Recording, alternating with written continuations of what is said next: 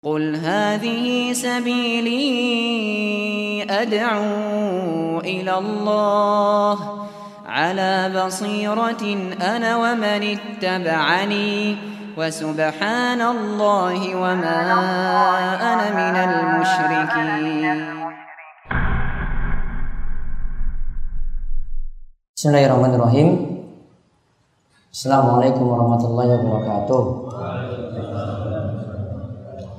Alhamdulillah wassalatu wassalamu ala Rasulillah wa ala alihi wa man tabi'ahum bi ihsanin ila yaumiddin. Allahumma inna nas'aluka ilman nafi'a wa rizqan thayyiba wa amalan mutaqabbala.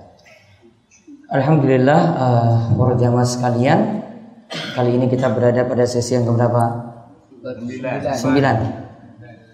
Ya, sesi yang ke-9 masuk pada bab yang baru bab yang ke 7 hukum memakai gelang dan benang jimat. Atau kata Muhammad bin Abdul Wahab minasyirki lubsul halqati wal khayti wa nahwihima li raf'il bala'i aw daf'ihi. Termasuk syirik memakai gelang atau benang dan semacamnya untuk mengangkat bala, mengangkat musibah. Atau kalau tadi musibahnya sudah ada diangkat atau untuk mencegah musibah itu datang.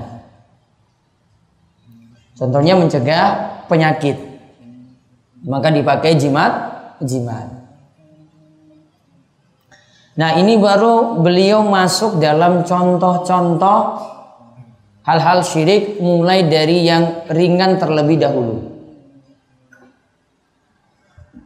Di mana di sini dibahas syiriknya ini karena telah menggantungkan pada sebab yang tidak ditetapkan sebagai sebab dalam agama kita. Jadi dia telah mengambil sebab yang sebenarnya bukan sebab. Namun nanti diyakini itu bisa datangkan rizki.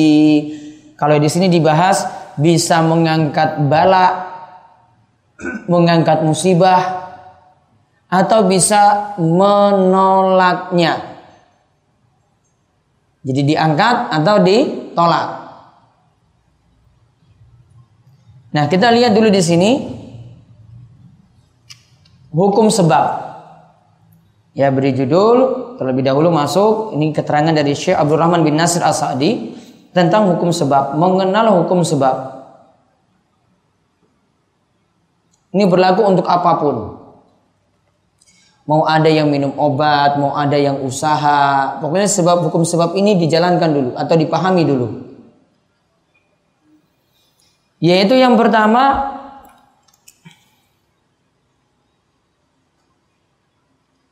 Sebab yang boleh diambil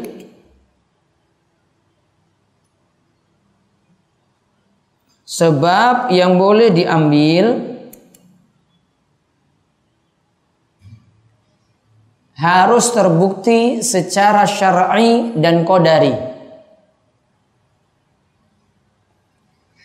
Sebab yang diambil harus terbukti secara syar'i dan kodari.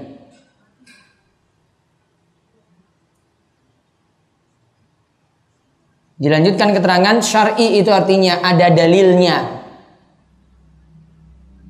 Syar'i itu artinya ada dalilnya, entah Quran, entah hadis.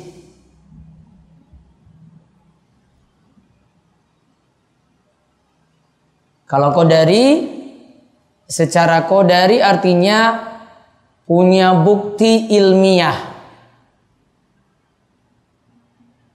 Punya bukti ilmiah.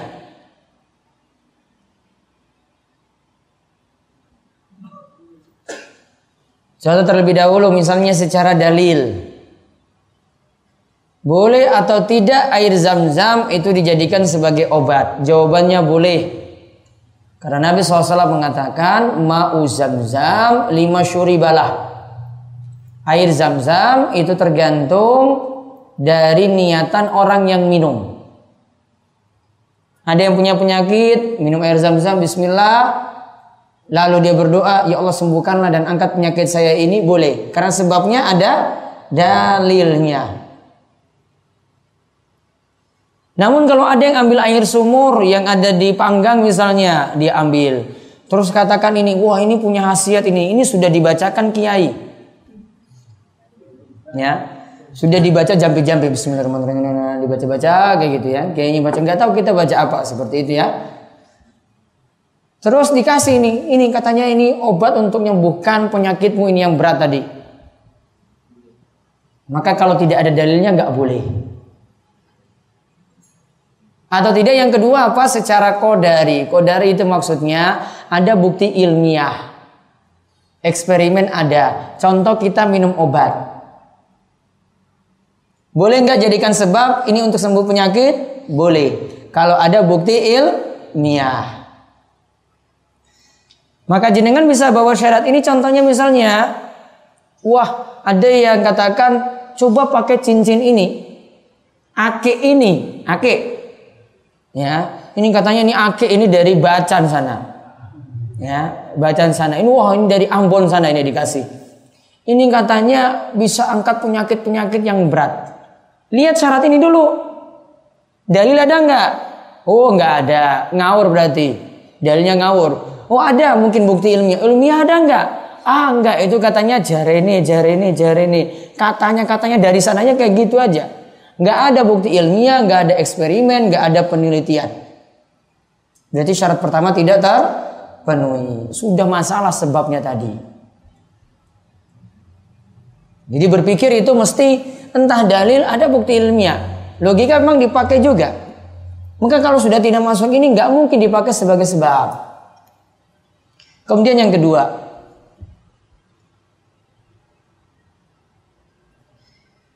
hendaklah tidak bergantung kepada sebab.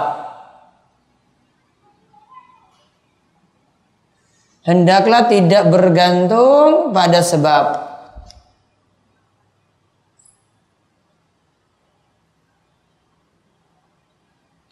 Namun bergantunglah pada Allah.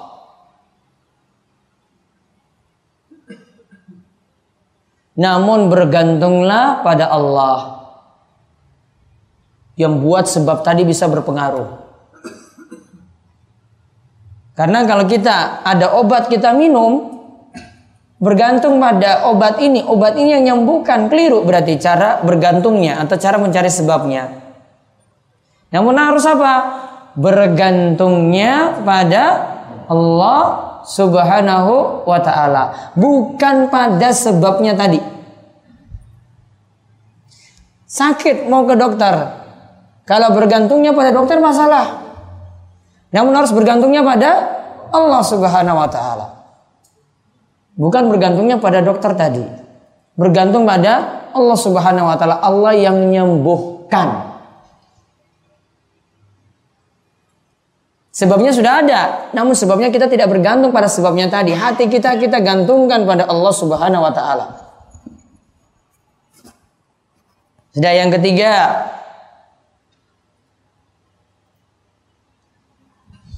pengaruhnya sebab tadi tergantung pada takdir Allah.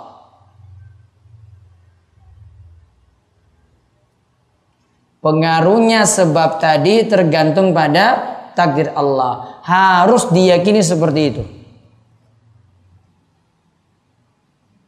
Jadi walaupun sebabnya ada, kita sudah bergantung pada sebab, tidak bergantung pada sebab tadi, harus diyakini juga bahwa kita cuma ambil sebab saja. Yang buat pengaruh itu Allah yang nanti akan wujudkan. Mau ini manjur, setengah manjur, manjurnya sedang. Ini Allah yang wujudkan, bukan kita. Maka tiga ini yang harus diperhatikan ketika orang itu mengambil sebab tadi. Maka kembali ke masalah jimat yang nanti kita bahas. Masalahnya pada jimat syarat pertama saja sudah masalah. Ditambah syarat yang kedua lagi terlalu bergantung kepada sebab. Wah ini pokoknya ini cincin ini tadi ini, ini manjur sekali. Wah pokoknya dengan keris ini tadi ini dapat lindungi rumah saya. Wah ini pokoknya dengan raja ini. Tahu raja? Apa raja? Tulisan Arab. Nah, ditempel di, di pintu masuk rumah. Atau ada yang punya warung, ada di situ juga. Kadang raja itu dibentuk-bentuk, tulisannya itu jadi gambar singa, gambar harimau, gambar orang, gambar orang sujud. Ada yang bahkan nggak punya arti yang jelas, nggak bisa kita baca. Ada yang cuma satu huruf, dua huruf. Dipasang di situ di dinding. Dipasang itu ketika di pintu ma masuk. Beberapa warung ada yang seperti itu. Ini bahaya. Ya, ini yang dibahas dalam bab ini. Kata beliau, makai gelang benang tadi untuk pengusir, untuk penangkal, pengusir dan penangkal. Termasuk syirik. Syiriknya ini syirik apa? Ada rincian. Memakai jimat bisa jadi syirik akbar, syirik besar. Satu. Memakai jimat, hukum memakai jimat. Jimat itu bisa jadi syirik akbar.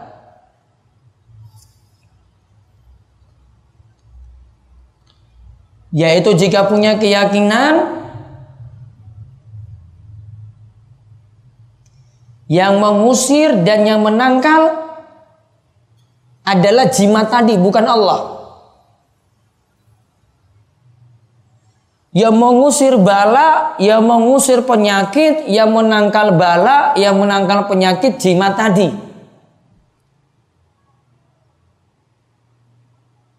Bukan Allah loh di sini. Allah tidak punya peran serta. Berarti sudah menyatakan pada selain Allah nanti yang wujudkan. Syirik, syiriknya syirik apa? akbar, syirik besar. Wah, kalau saya itu pelihara, saya itu dapat ini sampai ada kotoran loh di sini yang dijadikan sebagai jimat itu ada kotoran kebo. Tahu? Hah? Nah, kotoran itu sampai diyakini coba Yakini ini yang beri rizki, yang lancarkan usaha. Kalau yakini benda ini yang beri rizki, lancarkan usaha, syirik akbar. Kalau sudah kotoran sudah syarat pertama sudah nggak masuk akal lagi. Ini gimana kotoran ini? Dalilnya juga nggak ada. Eksperimen juga apa pernah dibuktikan eksperimen kayak gitu? Telek loh ini. Coba jadi rebutan itu loh. Kalau yakini ini benda ini yang nanti datangkan rizki, nah, datangkan jodoh misalnya. Ada juga keyakinannya kan macam-macam itu. Iya toh, pas malam si Jisuro ya, ya kan? Hmm. Mau orang dari Jogja, mau dari Jawa Timur, datang ke situ. Cuma kotoran aja yang dicari nih supaya Allah. Logikanya gimana lagi itu? Sudah kita sudah nggak bisa berpikir lagi ini sudah di luar logika ini. Kalau mau masih masuk logika mungkin kalau keringatnya orang soleh mungkin logika masih masuk gitu. Kalau ini sudah di luar logika. Nah ini tadi bisa jadi syirik akbar. Yang kedua hukumnya syirik asgor, syirik kecil.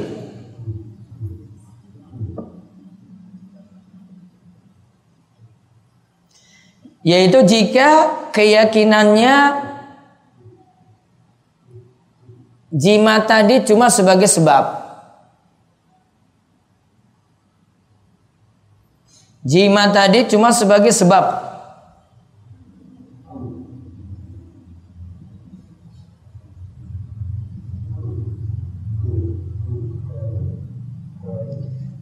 Padahal tidak terbukti sebabnya. Tadi dalil nggak ada, ya toh? Eksperimen juga nggak ada. Namun diambil sebagai sebab.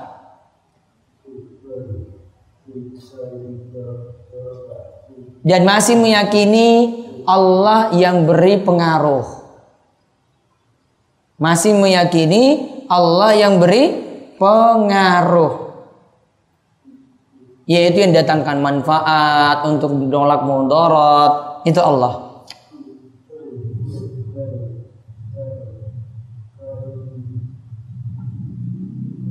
Nah ini nanti masuk syirik asghar. Namun kalau mau menerangkan sama orang, sebut saja syirik saja. Itu masuk syirik. Biar orang itu jadi takut.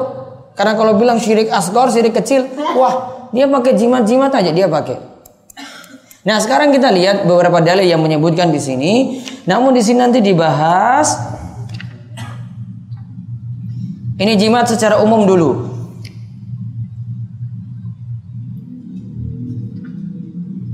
Nanti pada pembahasan berikutnya di bab berikutnya baru nanti dibahas ada jimat yang pakai ayat Al-Qur'an. Sekarang kita baru bahas jimat umum dulu. Taib dibaca. أعوذ بالله من الشيطان الرجيم.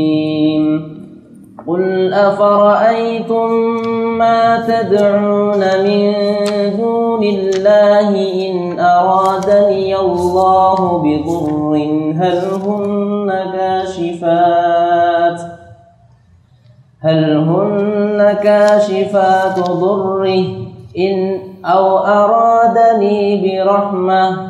هل هن ممسكات رحمته قل حسبي الله عليه يتوكل المتوكلون Katakanlah, maka terangkanlah kepadaku tentang apa yang kalian seru selain Allah.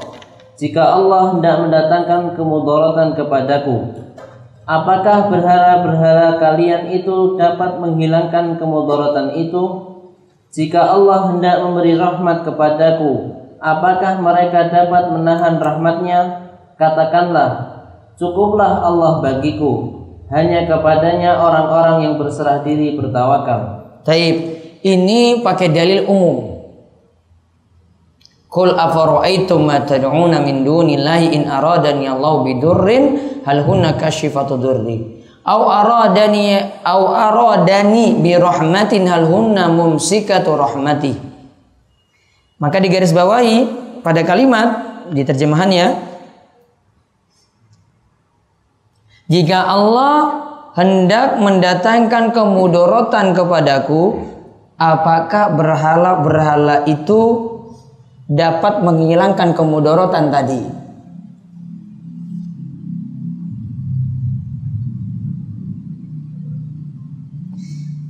Karena kan diyakini ini kalau dalam masalah berhala, diyakini nanti berhala ini yang nanti ngangkat musibah.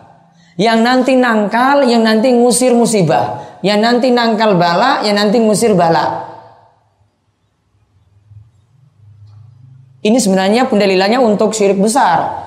Namun kalau syirik besar demikian syirik yang lebih kecil dari itu yaitu untung jimat. Sekarang pertanyaannya, kalau Allah itu ingin datangkan mudorot artinya ingin mencelakai orang. Orang ini bisa kena musibah. Ya, orang ini kena musibah. Apakah mungkin kalau Allah takdirkan ini kena musibah, apakah dengan jimat ini nanti bisa menangkal itu? Kalau berhala tidak bisa, tentu saja jimat-jimat ini juga tidak bisa. Jadi Syekh Muhammad ini pakai dalil yang tinggi, dalil yang besar dulu. Namun yang kecil-kecil pasti langsung teratasi. Kalau yang berhala itu tidak bisa ngatasi tadi, maka tentu untuk jimat-jimat yang kecil juga nggak bisa. Jadi nggak manfaat. Allah kalau takdirkan musibah turun ya sudah musibah turun. Nggak mungkin dengan jimat tadi bisa menangkal. Sama tadi juga yang kita bahas. Kalau Allah takdirkan hujan itu turun, nggak mungkin pakai pawang hujan juga bisa menangkal hujan itu turun. Atau mengusir hujan itu turun daerah dari daerah sini nggak mungkin. Maksud ayat ini seperti itu. Taib. Sekarang Imran bin Husain. Imran bin Husain radhiyallahu anhu menuturkan bahwa Rasulullah shallallahu alaihi wasallam melihat seorang yang memakai halqah dari kuningan. Ya dia halqah catatan kakinya gelang atau kalung ya. Gelang atau kalung. Ya dia pakai gelang atau kalung. Taib. Beliau lantas bersabda, "Apa ini?" Orang itu menjawab, "Penangkal sakit." Nabi bersabda, "Lepaskanlah barang itu. Barang itu hanya akan menambah kelemahan pada dirimu. Kalau engkau meninggal padahal halqah itu masih engkau pakai, maka engkau tidak akan beruntung selama-lamanya." Taib. Nabi tanya, kamu pakai kalung, pakai gelang dari kuningan tadi, apa maksudnya? Maka Rasul tanya dulu. Siapa tahu ini cuma pakai untuk hiasan. Karena ada yang pakai ake, ya cuma pakai tok, ya toh? Pakai ake bukan dia ini nganggap ini punya ilmu tertentu untuk aki ini atau punya kemanjuran tertentu enggak. Ah ini cuma hiasan-hiasan saja. Ah ini katanya dari bacaan sana.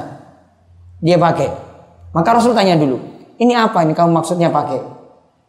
Dia jawab, minal wahina untuk menangkal penyakit. Biar penyakit itu enggak menghinggapi tubuhnya.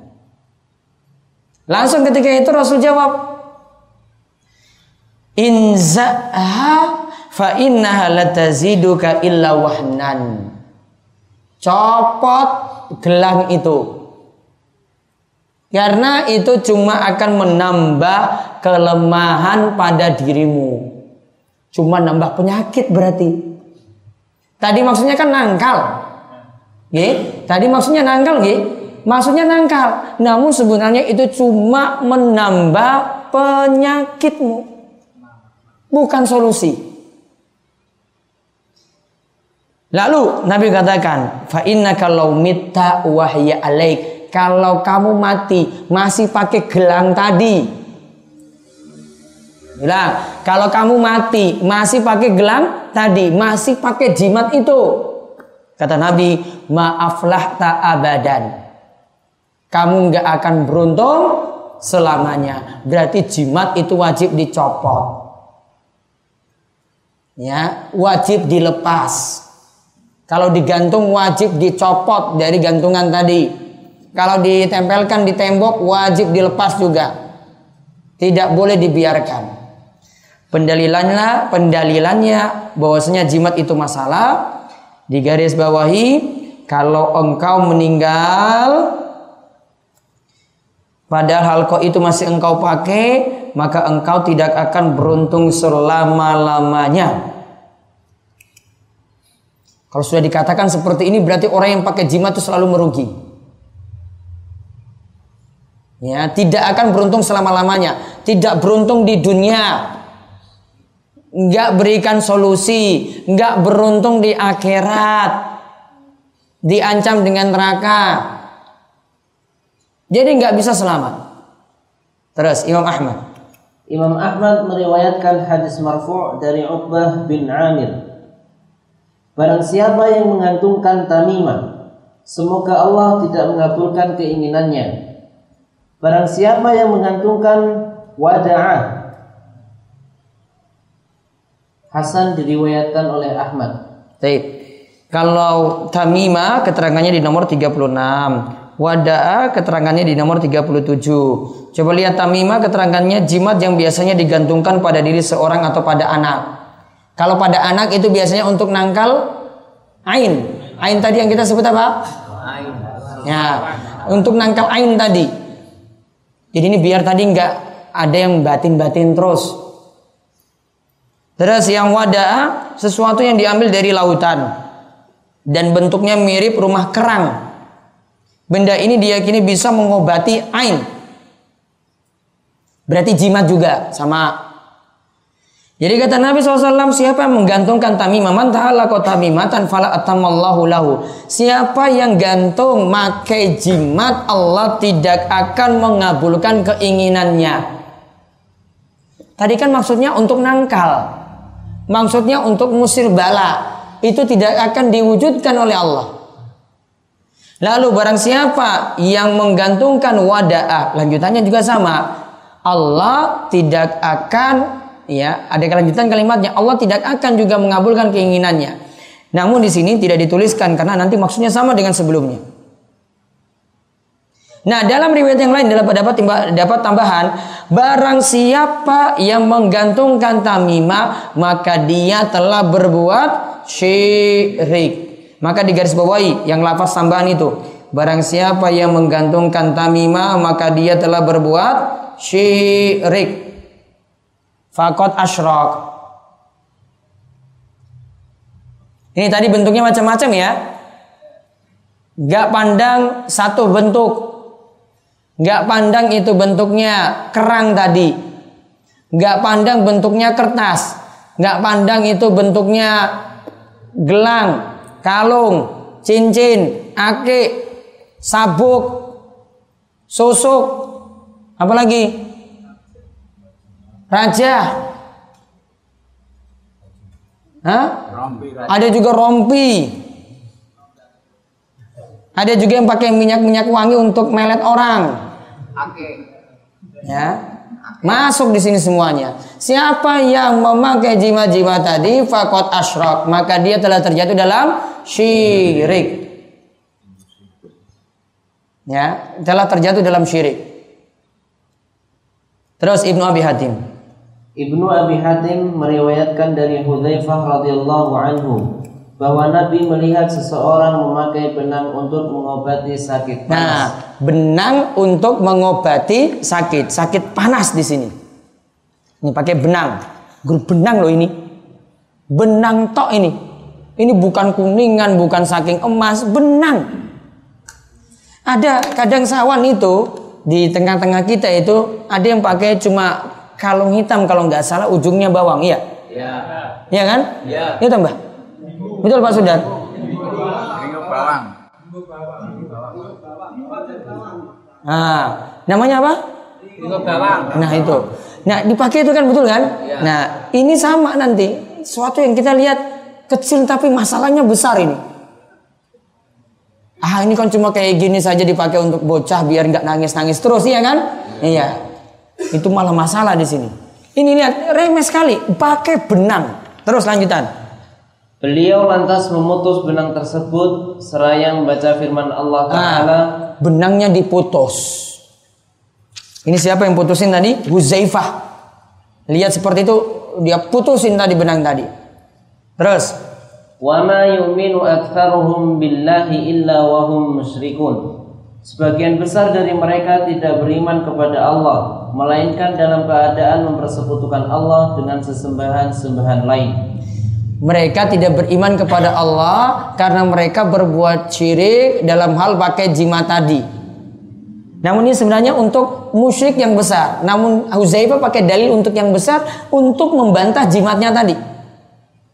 Mereka tidak beriman kepada Allah dengan beriman yang sebenarnya berarti. Mereka adalah termasuk orang-orang mus musyrik. Pakai dalil untuk bantah jimat tadi. Ya, padahal sepele tadi jimatnya. Apa yang dilihat Huzaifah? Benang. Maka di garis bawahi yaitu pada kalimat yaitu pada ayat pada lantas memotong memutus benang. Berarti benangnya masalah satu.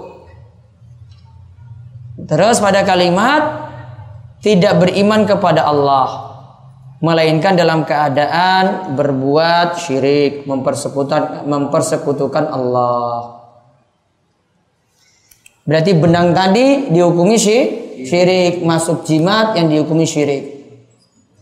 Huzaifah pakai dalil syirik akbar untuk bantah syirik kecil, yaitu jimat.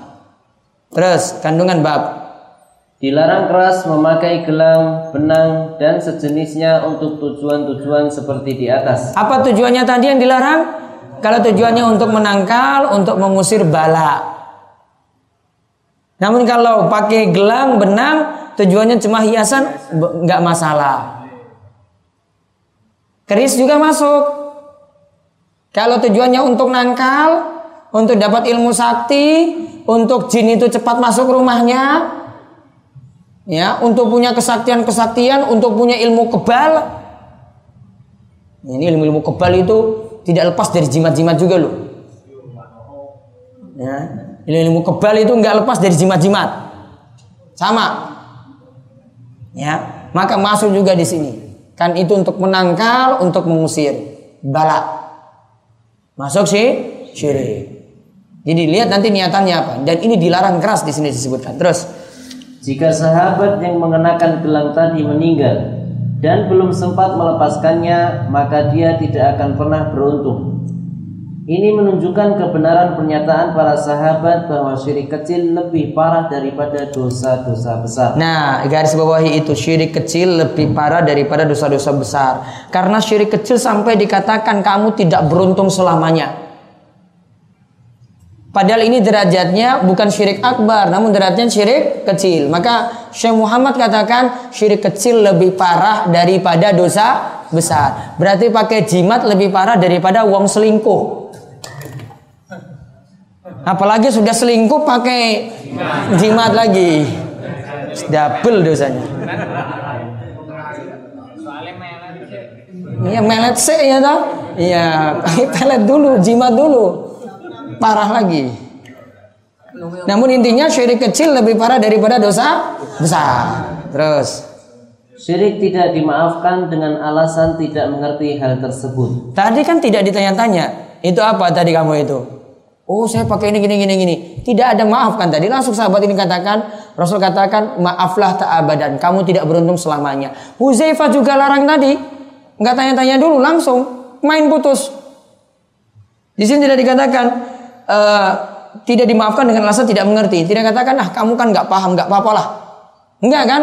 Diputus ketika itu. Jadi kejahilannya tadi perlu dijelaskan ya apalagi kalau kejahilannya ini kebodohannya ini karena tidak mau belajar susahnya orang yang nggak mau ngaji kayak gitu dosanya double doublenya apa sudah pakai jimat syirik yang kedua nggak mau ngaji makanya nggak tahu kalau itu syirik Hah? Nah, jimatnya lagi untuk kejahatan. Baik. Terus yang keempat. Gelang, benang, dan sejenisnya tidak berguna di dunia. Bahkan benang itu justru akan mendatangkan kemudaratan. Hal ini berbicara pada sabda beliau, dia hanya akan menambah kelemahan pada dirimu. Nah tadi yang Nabi SAW ketemu dengan orang yang pakai benang tadi, maaf pakai kuningan tadi, kalung atau gelang tadi ya, pakai seperti itu. Nabi kan suruh copot. Itu cuma menambah kelemahanmu saja, bikin tambah sakit. Maka sejatinya gelang tadi, kalung tadi, benang tadi tidak bermanfaat di dunia. Terus.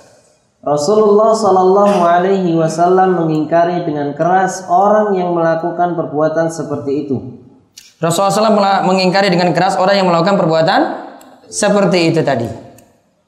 Tadi dilarang, disuruh copot. Huzaifah lebih keras lagi. Datang-datang langsung main putus. Namun di sini lihat orang dulu. Barangkali Huzaifah sini kenal dengan orang ini, terus main putus. Jenengan tiba-tiba datang terus lihat orang bawa keris langsung patahin keris tengah jalan. Ya gelut yang ada.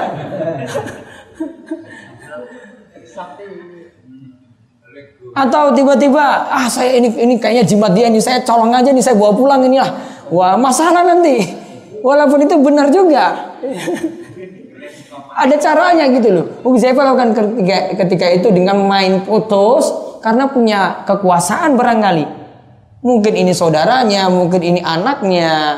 Ada berapa kemungkinan? Baik, terus. Dijelaskan bahwa orang yang menggantungkan sesuatu dengan maksud seperti di atas, maka Allah akan menjadikan dirinya selalu mengandalkan barang tersebut. Dijelaskan bahwa orang yang menggantungkan sesuatu, kita bergantung pada jimat. Maka nantinya Allah akan membuat kita bergantung pada benda itu. Akhirnya Allah tidak akan menolong kita.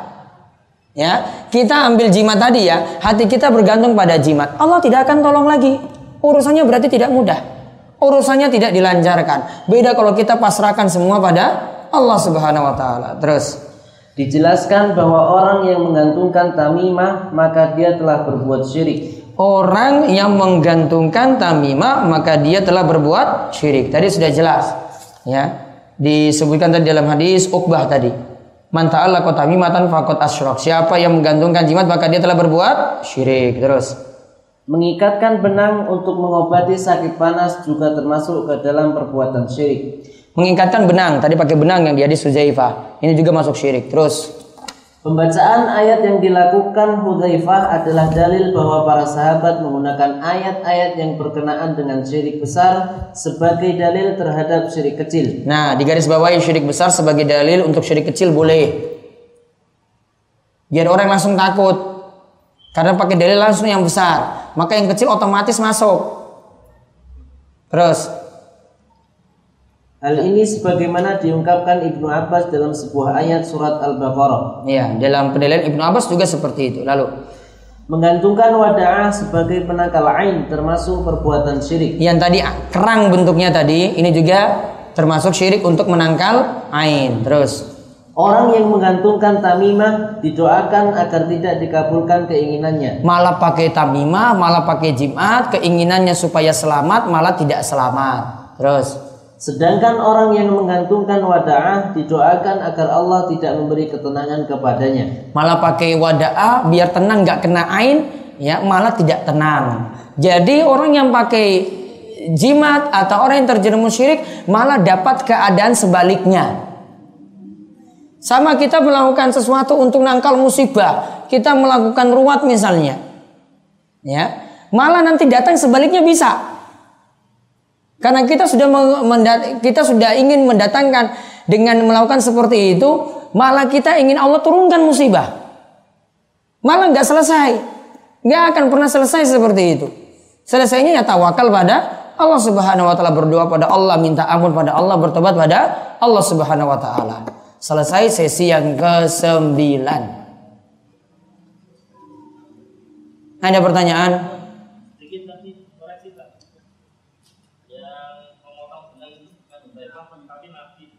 Taib.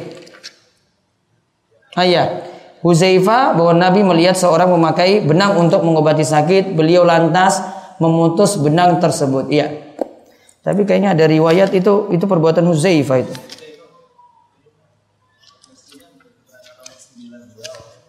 Ada keterangan? 39. Iya.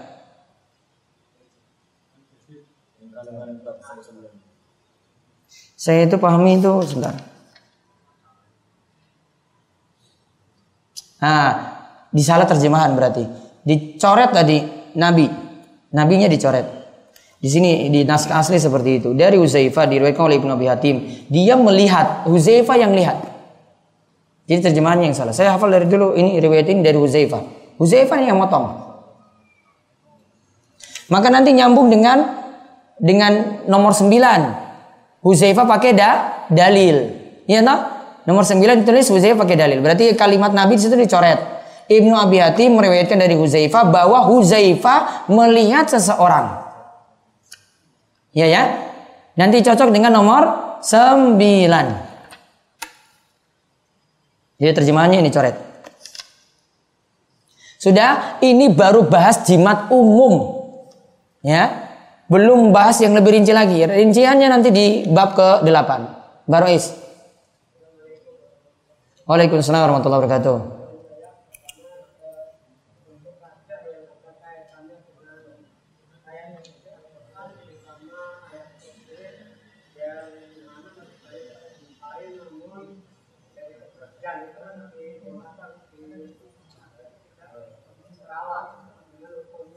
Apa tadi yang dipakai? Yang bendanya apa?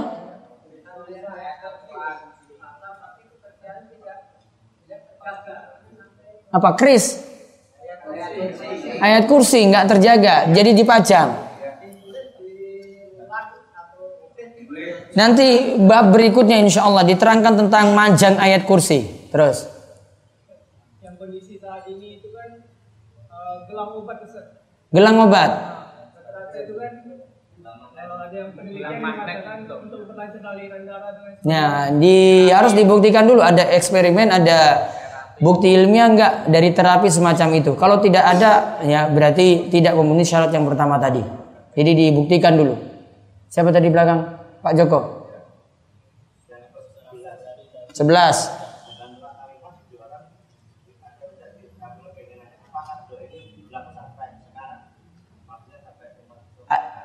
Mungkin ada yang terkabul juga, namun itu istidroj. Ada yang pakai jimat, malah dagangannya itu laris. Ada yang pakai jimat, ya akhirnya jadi kebal. Namun itu istidraj. Pokoknya kalau orang sudah maksiat, kemudian permintaannya terkabul, nah hati-hati gara-gara maksiat ini sebenarnya istidraj. Istidraj itu bukan bukan nikmat, namun diwujudkan seolah-olah terkabul, namun sebenarnya itu adalah musibah. Jadi seolah jadi seakan-akan dia benar terus jadinya dia perasaannya seperti itu. Ada lagi? Nomor tiga, syirik tidak dimaafkan dengan alasan tidak mengerti hal tersebut. Berarti bisa disimpulkan bahwa orang yang berbuat syirik tidak akan diampuni dengan alasan saya tidak tahu ilmunya. Apakah benar seperti itu? Bisa. Maka tadi saya rinci, tidak tahu ilmunya ini apakah dia sudah cari tahu. Kalau dia sudah cari tahu dapatnya ilmu semacam itu, mungkin dapat uzur. Namun kalau di zaman ini, ya rata-rata itu tidak mau cari tahu. Tidak mau ngaji. Tidak ada uzur berarti. Dapatnya dari kiai malahan. Dan cuma yakin benarnya dari situ. Sudah masalah. Sudah istirahat dulu 5 menit.